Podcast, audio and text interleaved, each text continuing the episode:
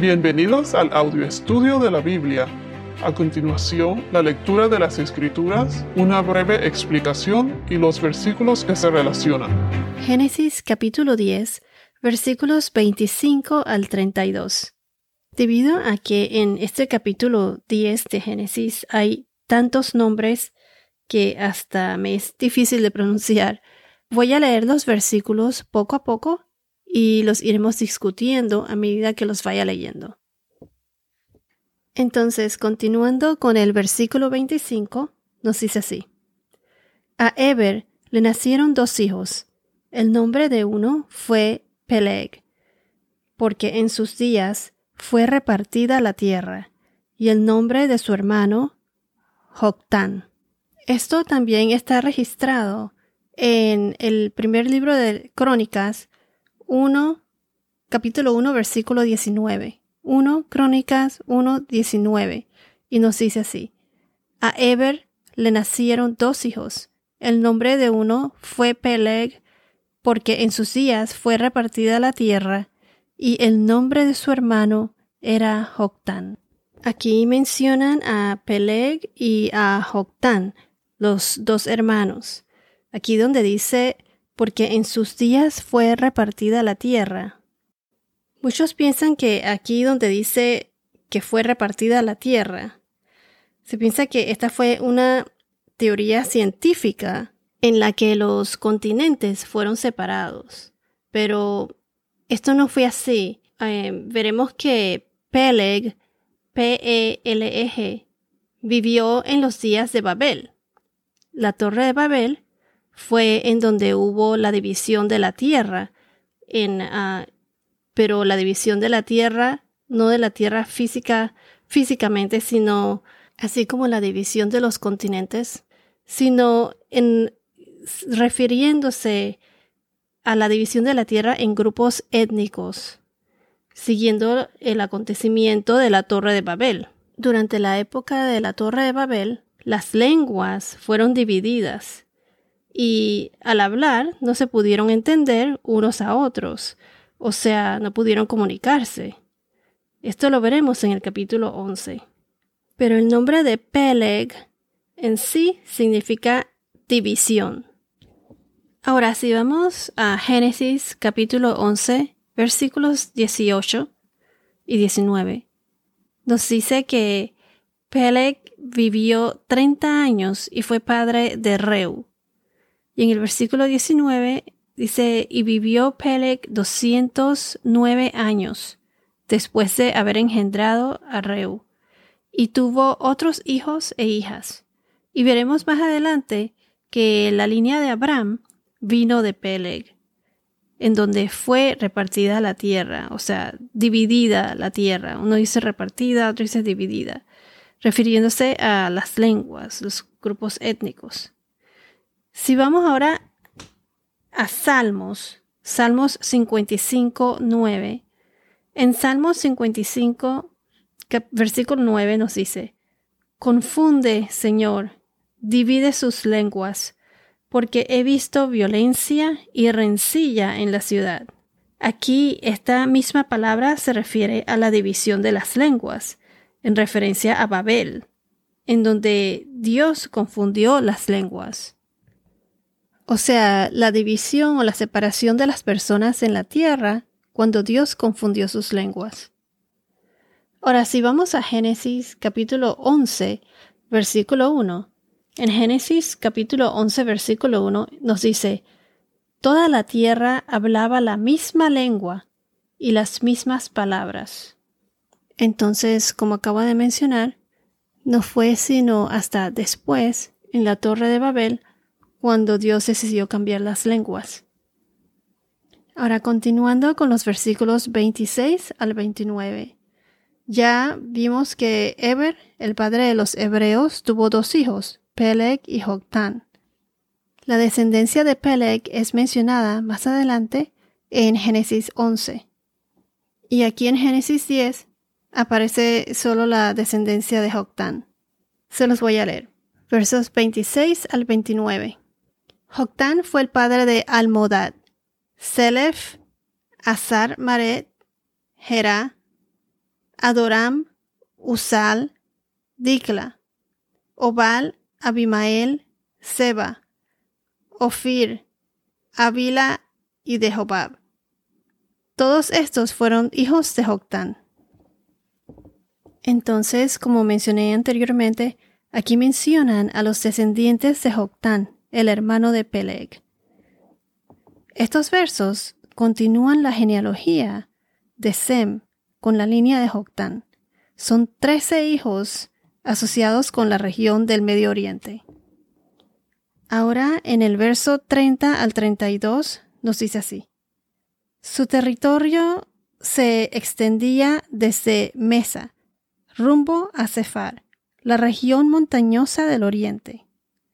Estos son los hijos de Sem, según sus familias, según sus lenguas, por sus tierras, conforme a sus naciones. Estas son las familias de los hijos de Noé, según sus genealogías, por sus naciones. De ellos se propagaron las naciones sobre la tierra después del diluvio.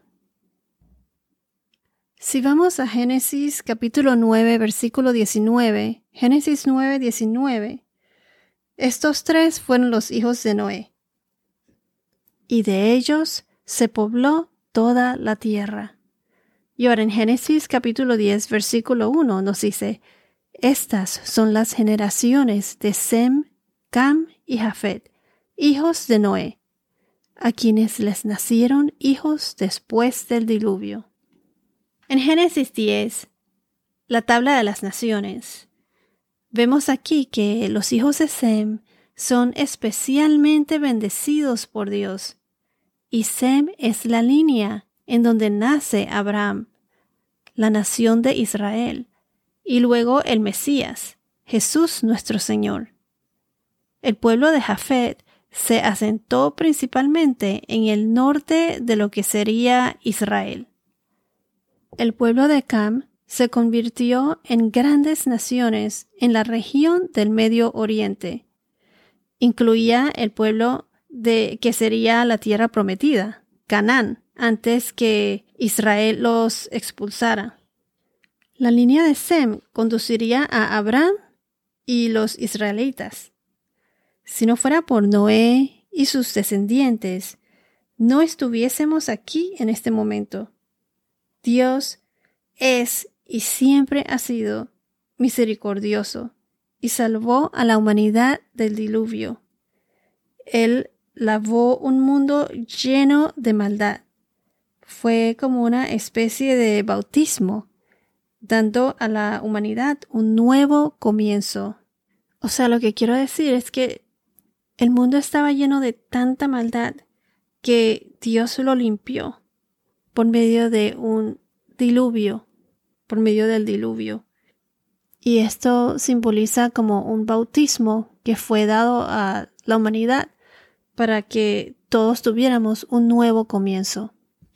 Hoy en día no sé si estamos mejor o peor que en aquellos tiempos, antes o después del diluvio, pero la diferencia es de que muchas de las profecías del Antiguo Testamento se cumplieron, especialmente la de nuestro Señor Jesús, nuestro Salvador. Esa se cumplió. Él murió por nosotros. Jesús fue el mayor sacrificio. Él murió por nosotros para pagar por nuestros pecados. Por Él somos salvados. Y todos tenemos como misión compartir el Evangelio, compartir la palabra, para que todos los que crean formen parte del nuevo reino de Dios que Jesús está preparando para nosotros. Y así como se cumplió la profecía del nacimiento de Jesús, de su crucifixión, de su muerte y resurrección, pues así hay muchas otras profecías por cumplirse, como lo dice en la Biblia. Como dice en Apocalipsis 1, se los voy a leer. La revelación de Jesucristo que Dios le dio para mostrar a sus siervos las cosas que deben suceder pronto. Él la dio a conocer enviándola por medio de su ángel a su siervo Juan, quien dio testimonio de la palabra de Dios y del testimonio de Jesucristo, y de todo lo que vio. Bienaventurado el que lee y los que oyen las palabras de la profecía y guardan las cosas que están escritas en ella, porque el tiempo está cerca. Esto lo dice en el libro de Apocalipsis que fue escrita por Juan. Si Jesús viene hoy o mañana, ¿estás preparado para entrar al reino de Dios o de Satanás? Nunca es tarde para arrepentirse y para dar a conocer la palabra a los que no conocen de Jesús. Lo único que se necesita es tener fe. No es por obras, sino por fe. Y Jesús es la puerta. Solo por Él se llega a Dios. Y tener una buena relación con Dios es importante. En tiempos difíciles es cuando más Satanás se aprovecha para alejarnos de Dios, pero es cuando más cerca debemos estar a Él, hablando con Dios, rezando con adoración, confesando nuestros pecados, dándole gracias, ser específicos con nuestras peticiones y sobre todo ser persistentes con nuestros rezos. En el segundo libro de Crónicas, capítulo 7, versículos 14 y 15, nos dice, Y se humilla mi pueblo sobre el cual es invocado mi nombre, y oran, buscan mi rostro, y se vuelven de sus malos caminos. Entonces yo oiré desde los cielos perdonaré su pecado y sanaré su tierra. Ahora mis ojos estarán abiertos y mis oídos atentos a la oración que se haga en este lugar. Salmos 145, versículo 18 nos dice, El Señor está cerca de todos los que lo invocan, de todos los que lo invocan en verdad. Proverbios 15, 29. El Señor está lejos de los impíos, pero escucha la oración de los justos. Santiago 5:16. Por tanto, confiésense sus pecados unos a otros y oren unos por otros para que sean sanados. La oración eficaz del justo puede lograr mucho. Bueno, esto es todo por ahora. Que tengas un día muy bendecido y hasta la próxima.